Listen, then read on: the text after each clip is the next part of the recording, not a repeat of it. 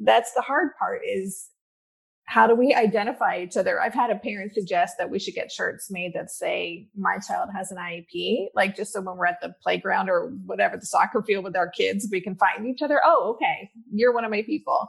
But it's hard to, because so many people are afraid to, to speak out loud about what's going on. Hello, and welcome to ADHD Essentials, part of the ADHD Rewired podcast network. I'm your host, Brendan Mahan. I'm a former teacher and mental health clinician turned ADHD coach, trainer, and consultant. I can be reached at brendan at ADHDessentials.com. Here at ADHD Essentials, we help families develop the skills and knowledge needed to better manage attention deficit hyperactivity disorder. Visit ADHDessentials.com for more details. What's up, team? Another big thank you to Jeffrey Gordon of Ideal Video Strategies. As he so often does, he did the heavy lifting on editing this episode, and I greatly appreciate his help. I have four virtual summits to share with you, and I'm a part of all of them. The first is the Unleash Your Kids Genius Masterclass. It's going on now through September 24th. My presentation was on perfectionism and it posted last Thursday, but you can still access it by signing up. The second is the Happy Child with Special Needs, where I'll be sharing my Wall of Awful model as well as other thoughts. It begins September 28th. The third summit is the Natural ADHD Solutions Summit. It takes place on October 5th, October 9th, October 12th, and October 16th. I will be presenting on the 9th, and since it's recording live, I'm not sure what I'm going to talk about yet. And finally, from Monday, October 19th through Thursday, October 22nd, the Parenting ADHD Summit. I'll be helping to close the summit out when I present on navigating virtual school with learning challenges. I hope at least some of these are timed in a way that you can participate in them, and I'd love to hear any feedback you have to provide regarding the ones you attend. And of course, check out our partner podcasts, ADHD Rewired with Eric Tivers and Hacking Your ADHD with Will Curb. I enjoy listening to both shows. They really are high quality. Welcome to the show. Today, we're talking to Debbie Reber. Debbie is a parenting activist, New York Times best-selling author, podcast host, and speaker who has been inspiring and sparking conversations for parents, women, and teens for 20 years. She's inspired tens of thousands of parents around the world through Tilt Parenting her top podcast, community, and educational resource for parents raising differently wired kids. In today's episode, Debbie and I discuss what got her into parent advocacy. She shares her observations on parenting during COVID, homeschooling and being flexible, why it's important to realize that we're not alone as parents of atypical children, the importance of avoiding getting caught up in our kids' emotional storms, and the good stuff about parenting a differently wired kid. All right, let's get rolling. My name is Debbie Reber. I am most known these days as the founder of Tilt Parenting, which is a podcast and an online community for parents who are raising what I call differently wired kids. I'm also an author of and have been writing books for 20 years now, which is kind of crazy and the mother of a teenager. I'm a wife and I live in Brooklyn in New York City. Awesome. And you you're kind of a parenting activist sort of. Yeah. How did you get there? I mean, I'm sure there's people listening who know that story, but in case people don't, can you briefly get us to that point? Absolutely. I didn't intend to be a parenting activist. That was, I had many careers I wanted to do when I was younger, and that was not one of them. But I have always been a, a ruckus maker and activist, and I've always been, you know, whatever job I was doing for money in the corporate world, I was always spending my personal time volunteering. I used to work with homeless transgender teens in New York City back in the 90s. I worked and volunteered for young women and teenagers and girls for 15 years. And in fact, that's the work I was still doing when I gave birth to a son. And so I already was confused because I was pretty sure I was having a daughter based on all the work I had done in the in the girl advocacy space. And but I had a son, and as he, you know, developed and we got to know who he is in the world, realized that, oh, this is an interesting, complex human. This is someone who has some, who's developing differently um, than your neurotypical kid.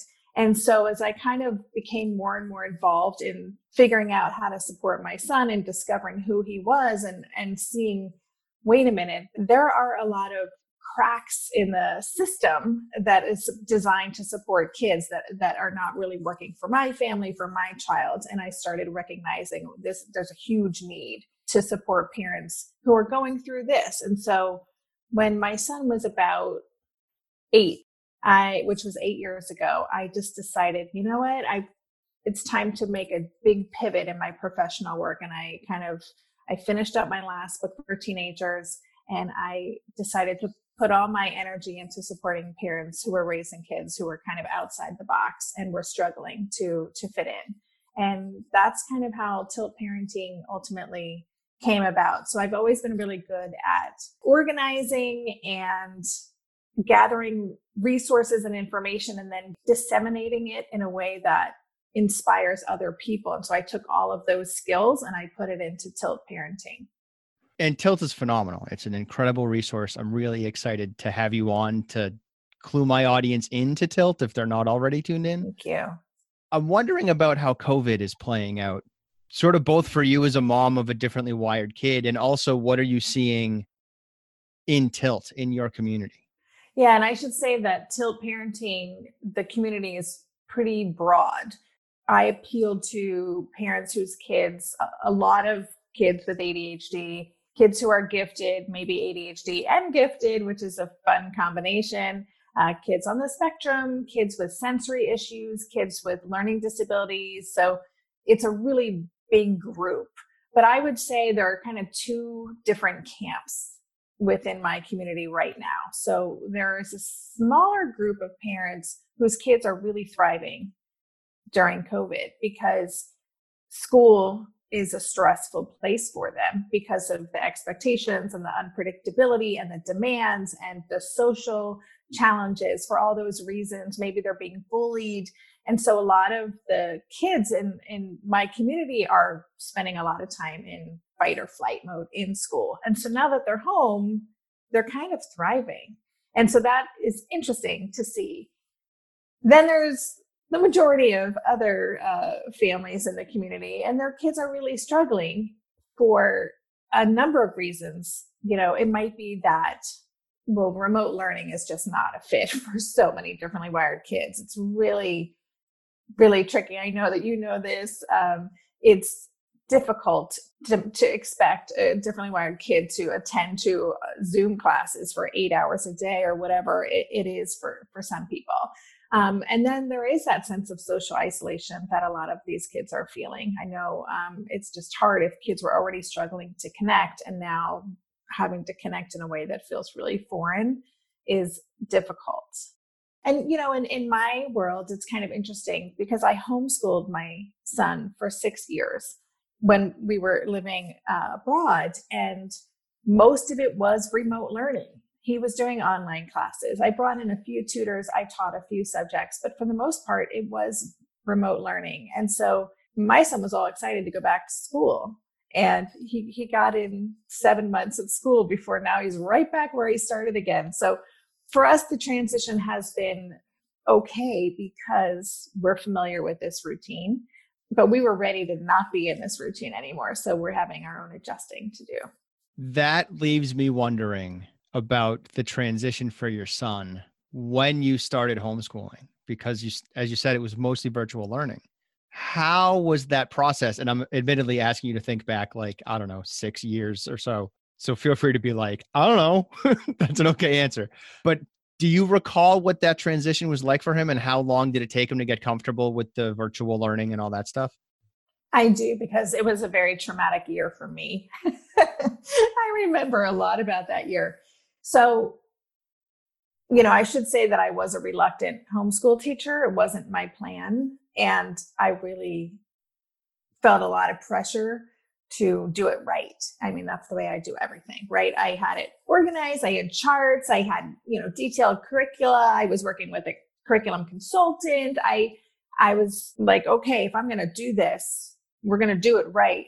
And that was not met with a lot of enthusiasm by my son at the time because you know he had been he had spent 3 years kindergarten first and second grade in fight or flight mode you know three different schools really not thriving in any of them and internalizing the message that i'm broken i'm i'm screw up i'm the bad kid.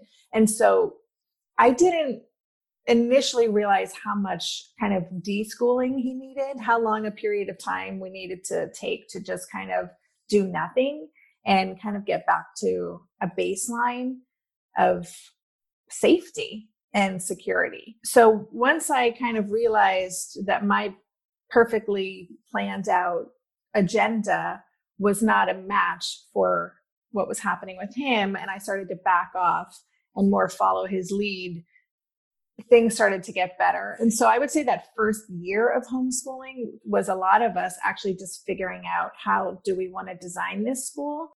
And you know, back then the a lot of the remote learning we did together. So, you know, I remember an art history class that we did together, but I would sit with him because it was a whole new way of learning and the distraction possibilities are endless uh, when you're using tech to learn.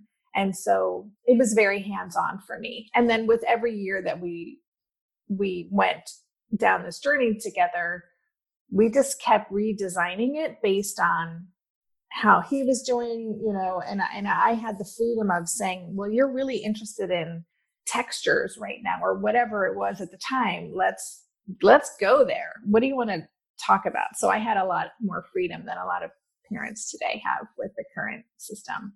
You mentioned that that first year felt traumatic for you. Do you have any idea how it felt for your son? And I ask that because there are plenty of times as school wrapped up, and I'm sure when school starts again, where myself as a parent, other parents, it's really stressful for us. And it's easy to put that on our kids, even if they're not experiencing that level of stress. So I'm wondering how that played out for you he was angry about the fact that we moved and kind of plucked him from his life in Seattle and we moved to the Netherlands uh, without consulting him first. So he was eight, uh, there was a lot of anger in general. And so that really just weaved its way into every aspect of our time together. You know, I think he he actually liked the freedom and the flexibility to uh, to not have to finish something in 20 minutes and then pivot to something else completely different when he was still like wanted to spend a lot more time doing this other thing. So he he did kind of recognize that. He liked just the flexibility in our schedule but it, it was a different situation than kids are are experiencing today. I think the hardest part is that and i think this is true for kids today like so many of our kids the predictability is what helps them stay regulated or at least that knowledge of what's going to happen. And so to have your whole world thrown upside down which i guess is actually what happened to him too it was very dysregulating. Yeah there are some parallels. It's not the same but there are some parallels here. Yeah there are. It's true. So that that lack of control and that sense of powerlessness and that this is what i chose and this is being imposed on me you know, yeah, that is the same thing as now. And and yeah, he there was a lot of just anger about it when he was little. You know, I think as they get older, it comes out in different ways. You know, sadness, depression, uh, whatever else that might look like. But staring at a screen as much as you possibly can. Yeah. Yeah. Avoidance, um, trying to distract. Yeah, all those things. Right.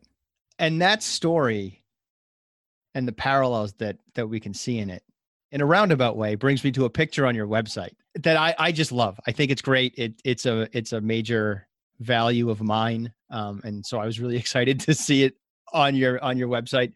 And you don't really address this particular topic, but there's at least not overtly. It's all implied, which is pretty amazing too. But there's a picture of you, and on it you have a shirt that says "You are not alone" or "You're not alone." I forget if it's a contraction or not and that's coming out in the story just in us seeing those parallels of like pulling your kid out of Seattle and bringing him to the Netherlands, that lack of control, that lack of knowing what's going to happen next is similar to COVID 19 and all of the uncertainty that we're experiencing now. And so there's that, this level of not being alone, even when the situations are different, there's still parallels. But how does that idea of not being alone, how is that playing out for you? And why is, why is that picture there? What is, what is it that you're hoping to express? Well, I think feeling isolated and as if no one really knows how hard things are in your world as a parent is a really painful, dark place to reside. And I know that I stayed in that space for a number of years because my experience and you know and with my husband our experience as parents was just so different than what we saw playing out in our friendships and our in relatives in our community. And you just feel like you're being otherized constantly when you're the one getting the phone calls from teachers or you're the one whose kid isn't invited to you know whatever event because the parents don't want them there or when playdates aren't reciprocated like all those things makes you feel oh and then you have friends who are kind of downplaying the challenges when you're sharing they're trying to be like oh kids do that. And you're like but no you don't get it. This is a whole new level. And all of that just makes makes us feel as if we're not our experiences and being seen. And so we just kind of our worlds get smaller and smaller to me that is unacceptable because we are everywhere. Like there our kids are everywhere. And and when i started working on tilt parenting and just kind of reaching out and seeing like finding the community this idea of feeling isolated was universal. And I just couldn't wrap my head around the fact that at least 20% of kids, and I believe it's way more than that, are in some way neurologically atypical. Yet all these parents feel like their kid is the outlier, their family is alone, and they're afraid to talk about what's happening because of stigma. I mean, it's just such a messed up way to move through the world. And so, a huge goal of Tilt Parenting is to help parents realize, yeah, that they're not alone. And actually, we are everywhere and there's nothing wrong with your kid. And that is the piece like when people find me now, and they'll often just email me. They're like, oh my gosh, I just found your podcast. And for the first time, I felt like someone was speaking my experience and I found my tribe. And that sense of belonging is so powerful and it, and and to, it helps the parents have a grounding that will allow them to then really show up for their kids so the family can actually thrive i've had the same experience right? My especially my parent coaching groups where there all of a sudden there's eight to ten families who are like oh hey you really the same thing? That's amazing. And people feel seen for the first time and feel understood for the first time. And one of the things that in my personal life that gives me the most purpose maybe or meaning or comfort all of the above is i know what's up with all of my friends kids because they know what i do. They know i'm an adhd coach and they're comfortable saying like brendan we had this struggle. Like my kids got dyslexia. Do you know any resources? What do i do about my kids iep 504 even our friends that have kids that are like pretty straight and not having the special needs stuff and all that they still like one of our families at the end of not this year but the last year was like oh no our son spent the last three days of school in the principal's office because he couldn't he was just struggling with the end of school and was acting out and was in the principal's office for three days and he's like a super straight arrow kid doesn't really do stuff wrong all that often but none of the parents i know feel the least bit ashamed in telling me about the struggles of their kids and i I wish that for everybody. I wish that every parent felt like they could talk to their friends about this is how my kid's weird or how my kid is struggling or how my kid is differently wired because it doesn't matter. And, and so I, I I love that you have that shirt on.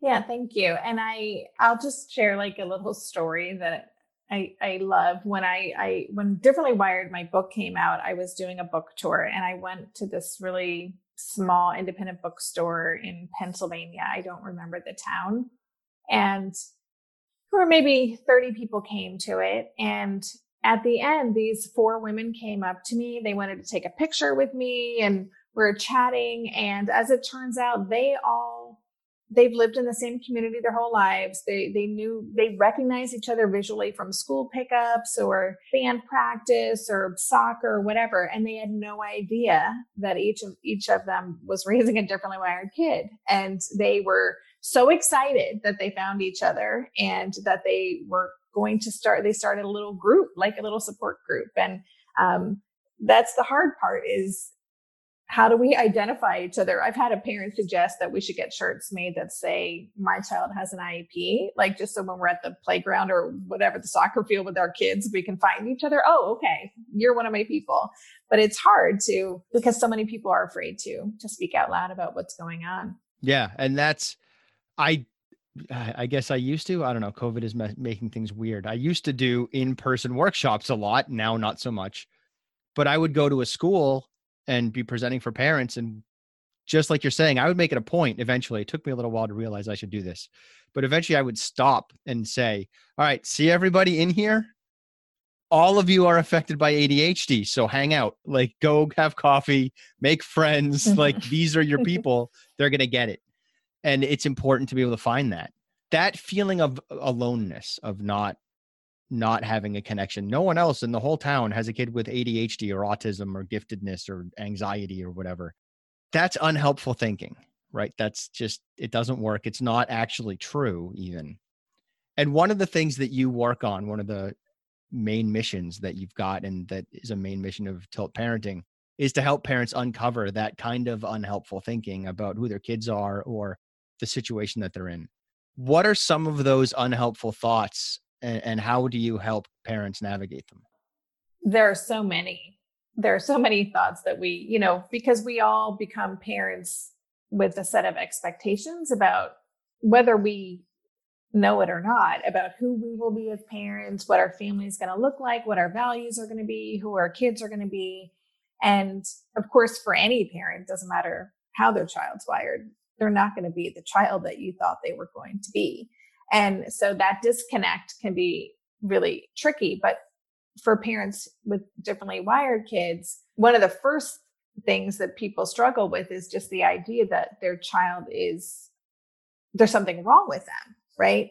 That this is a problem that needs to be fixed. And because, you know, suddenly the, the path we're on is not the one we wanted to be on, you know, and so, and we've got we've got to figure out how to get back on that other path. And so we put so much energy into fixing our kid. And so that's a big area uh, that we focus on is kind of just really uncovering the beliefs, the unhelpful beliefs that we as parents might have about limitations and future potential and you know stereotypes that we might buy into around adhd or around uh, neurological differences. And we have to do that work on ourselves and uncover what those beliefs are.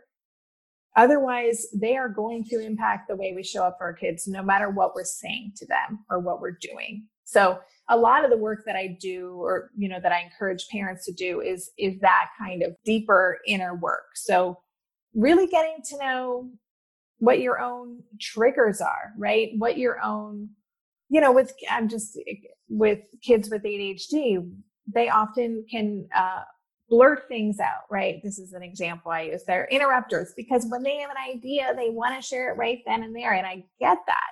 And there's two ways to look at that. That could be something that annoys the heck out of a parent, and that's something like, stop interrupting, right? Or that's something it's like, well, you, you know, that's a trigger for me. Maybe that makes me as a parent feel disrespected. Maybe that makes me feel like, you know, my child um, isn't being compliant or like I might make it mean all of these things. What it means is that my kid has an idea that really is hard for him to not share in that moment.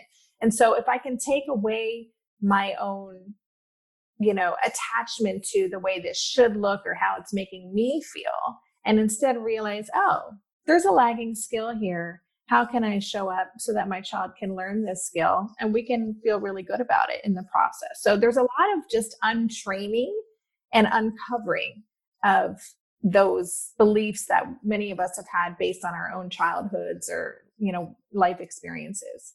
that perspective that it's a lagging skill is huge and important and really hard all at the same time. It's hard to figure out what skill is lagging. It's hard to figure out when it's a skill and when it's just an incident. Like maybe just this time my kid happened to blurt something out and they don't typically blurt stuff out. So it's not a lagging skill. They're just tired or I don't know, maybe they got a Coke they weren't supposed to have or something and they're all hopped up on caffeine. And when is it fairly consistent? And that blurting things out, that's actually a lagging skill that I'm working on with my kids right now. It's not exactly interrupting and it's not exactly blurting out because if people are talking and stuff, they don't, they're not going to interrupt with a random thought. But what they are interrupting is like, I'm going to go with tranquility. Like when my wife or I finally get a few minutes to be chill and quiet and not talk or do anything, they'll wander into the bedroom or outside to the hammock or whatever it is and immediately start talking. And there is no, hey, what are you up to? Is like, do you have five minutes? Can I tell you about? That doesn't happen. Like they have a whole thing going on and they they bring you in halfway through, right? Yeah, right, exactly. yeah. Do you think that Plants vs. Zombies should have a dandelion plant that does this? Good question, actually. What? That's an important one. Yeah no, I can totally, totally relate. I used to, I, I, I never did, but I always wanted to keep track of just like the random things that my son would come in and discuss because they'd be about, you know, some 18th century philosopher or like just the randomest thing. I'm like, what are you thinking? Like, why? Why? How do you know that? Why are you thinking about that? But that he's got to discuss it in that moment. And I find it entertaining. Uh, most of the time. It's helped me to start asking, how did you get there? Yeah. Like, or where did you even hear about that? Sometimes I have to ask that question. That's where we are at the moment. I remember those days. I, am still not out of them, but yes.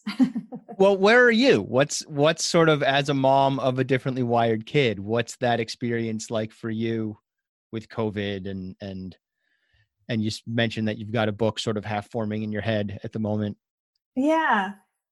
Oh, goodness. I just have to say, in context, it's been a really challenging almost two years because we moved back to the US at the very end of 2018 and we made the wrong decision about where to live. So we've moved three times since then and it's been highly disruptive. Um, and so we've landed here in, in Brooklyn. We just passed our year anniversary so i feel and and then we started school like my son started school for the first time ever uh, since second grade. And so there has just been a lot of upheaval and transition and settling in and repatriation is so much harder especially in the climate in which we live. Uh, so it's been a tricky year for us. And so it's just been interesting. I mean what what we're good at as a family is there's three of us and we have had to rely on each other so much in our moves and especially when we lived abroad like we travel together a lot and we're we're really tight as a family. So in that way we're good. Like we hang out we have all our meals together we do puzzles we watch community like we have our things. And we, you know my husband and son exercise together. My son and i go on walks together every day down to the red hook pier to get a piece of key lime pie. Like we've got our things and so we're good in that way. But it's really tricky with the social isolation. We haven't really found our people here yet.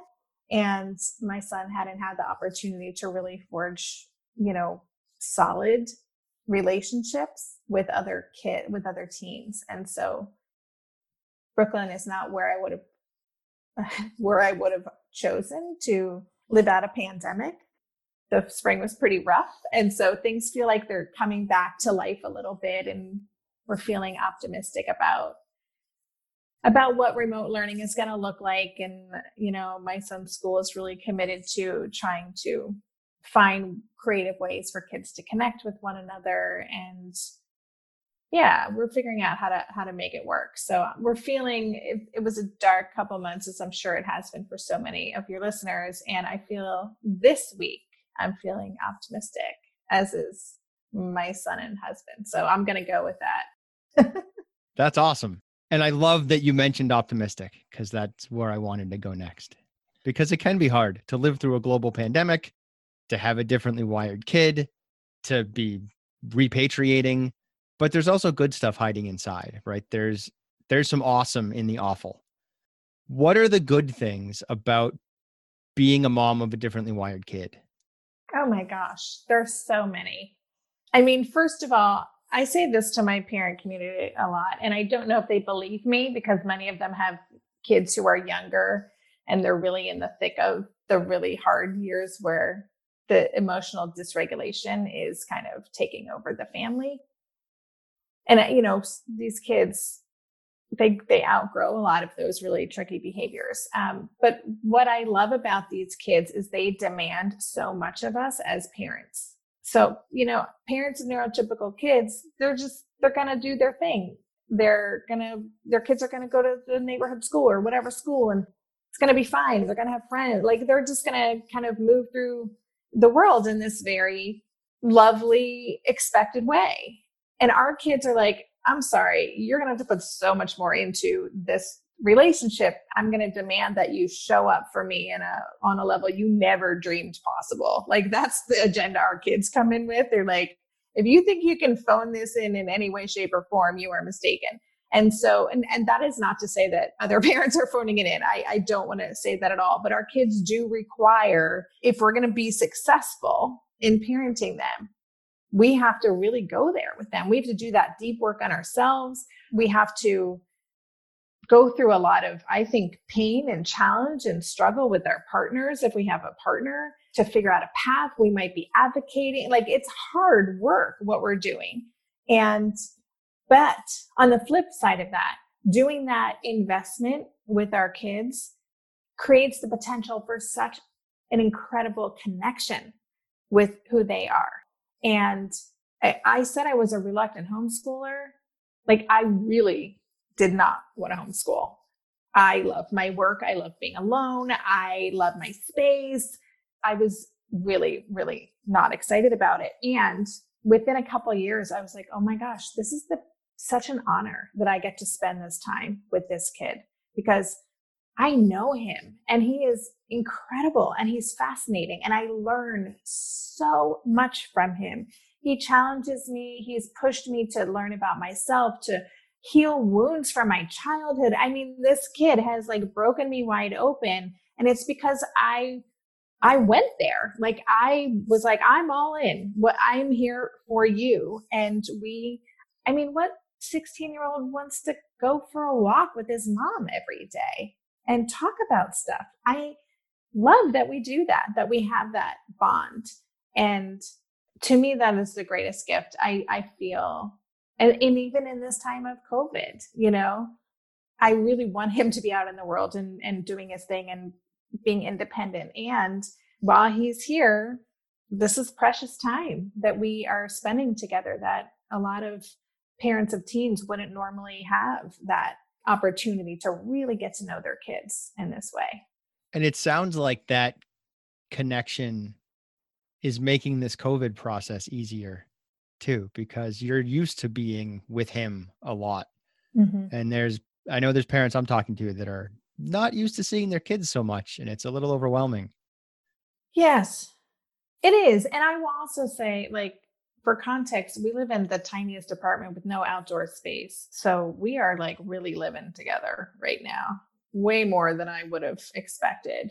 And I, it's also tricky because I think our kids are, this is hard on our kids.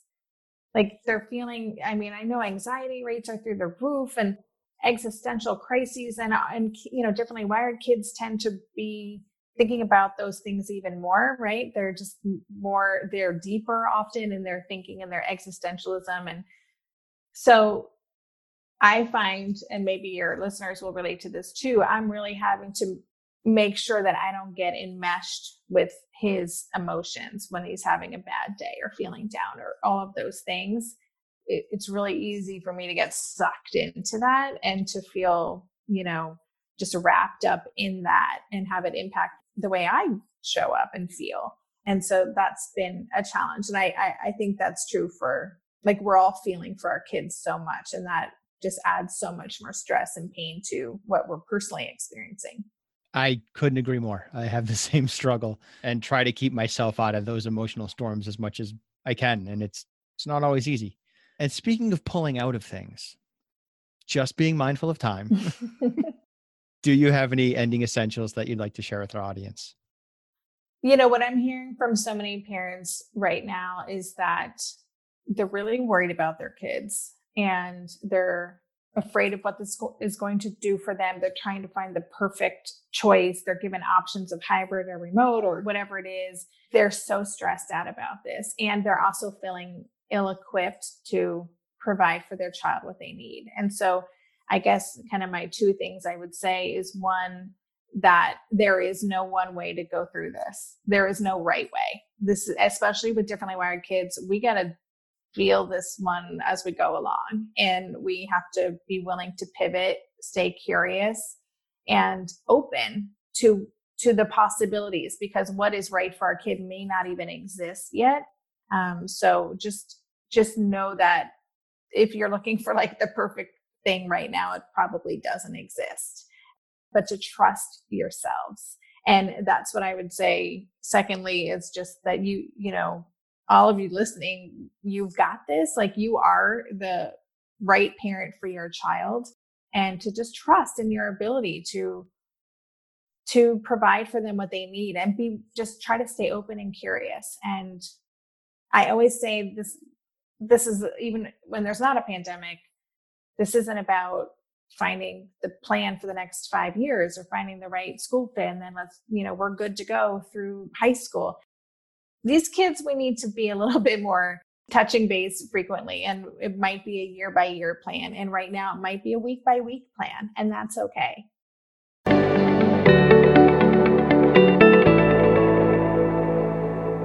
Hey you're still here. Nice. Thanks for staying focused all the way through. If you have any thoughts or questions about today's episode, feel free to email me at brendan at adhdessentials.com. And don't forget to check out the website, adhdessentials.com, and visit our Facebook community. I'm looking forward to talking to you again next week. In the meantime, keep focusing on improvement over perfection. 10% better is all you need.